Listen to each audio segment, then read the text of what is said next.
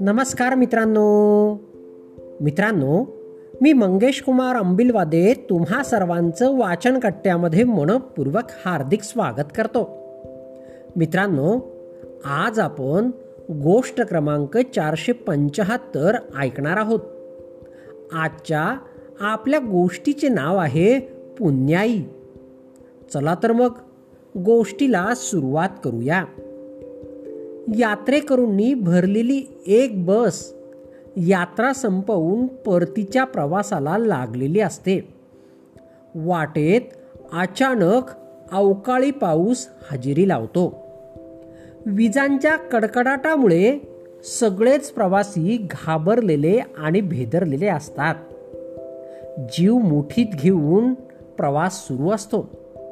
अशातच दोन तीनदा अपघाताचे प्रसंग येतात. पाऊस काही केल्यात थांबायचे नाव घेत नाही.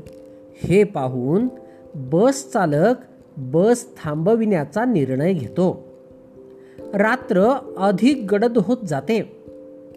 पुढचा प्रवास लांबत जातो. बस चालक म्हणतो आज आपल्यापैकी नक्कीच कुणाचा तरी मृत्यू निश्चित आहे. त्या एकामुळे सर्वांवर काळ ओढावलाय. त्यामुळे तो जो कुणी आहे त्याने बसमधून निघून जावं आणि बाकीच्यांचे प्राण वाचवावेत.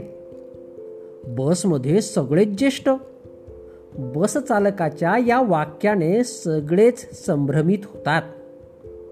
एकमेकांकडे संशयाने पाहतात. त्यातला एकजण म्हणतो पण मृत्यू कुणाचा येणार हे कसे कळणार? बस चालक म्हणतो बस थांबली आहे. त्याच्यासमोर काही अंतरावर एक झाड आहे. माझ्या सकट प्रत्येकाने जाऊन त्या झाडाला हात लावून यायचं. ज्याचा मृत्यू यायचा असेल तो जाईल बाकीचे वाचतील. सगळेजण भीत भीतच तयार होतात. बस चालक स्वतः सुरुवात करून देतो. पाऊस विजा कडकडाट वादळ सोसाट्याचा वारा घोंगावत असतो.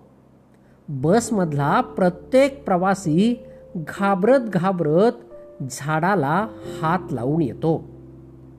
उरतो एक प्रवासी. सगळ्यांचे हात लावून झाले. मी एकटाच उरलो. याचा अर्थ माझाच काळ आला आहे हे निश्चित. तो स्वतःशीच पुटपुटतो. पण सर्वांचे प्राण वाचावेत. म्हणून एक एक पाऊल टाकत बसमधून उतरतो आणि झाडापर्यंत पोहोचतो. सगळेच प्रवासी काचेतून त्याच्याकडे पाहत असतात. आता काय होणार? याची सगळ्यांनाच उत्सुकता असते. तेवढ्यात कडाड कडकड कडकड कडकड कडकड कडाड कडकड कडकड कडकड असे करत वीज कोसळते. ती थेट बसवर. क्षणार्धात ती बस सर्व प्रवाशांसकट बेचिराख होते. शेवटचा प्रवासी धास्तावतो चक्रावतो गोंधळून जातो. याचा अर्थ त्या शेवटच्या प्रवाशाचा काळ आलेला नसून बसमधील इतर प्रवाशांची वेळ वाईट असते आणि केवळ त्या एका प्रवाशामुळे इतका वेळ बसमधल्या प्रत्येकाचे संरक्षण झालेले असते. गोष्टीचे तात्पर्य आजच्या संकट काळात आपणही जर बचावलो आहोत तग धरून आहोत याचा अर्थ आपल्या घरातला तो एक पुण्यात्मा. आपल्या कुटुंबाभोवती सुरक्षेचे वलय निर्माण करून आहे. म्हणूनच प्रत्येकाचा आदर करा. तो पुण्यात्मा कोण असेल काय सांगावं? ज्याच्या ईशसेवेची सत्कार्याची पुण्याई आपल्याला तारून नेत आहे. मित्रांनो गोष्ट या ठिकाणी संपली. चला तर मग. उद्या पुन्हा भेटूया तुमच्या आवडत्या वाचनकट्ट्यात. तोपर्यंत बाय बाय.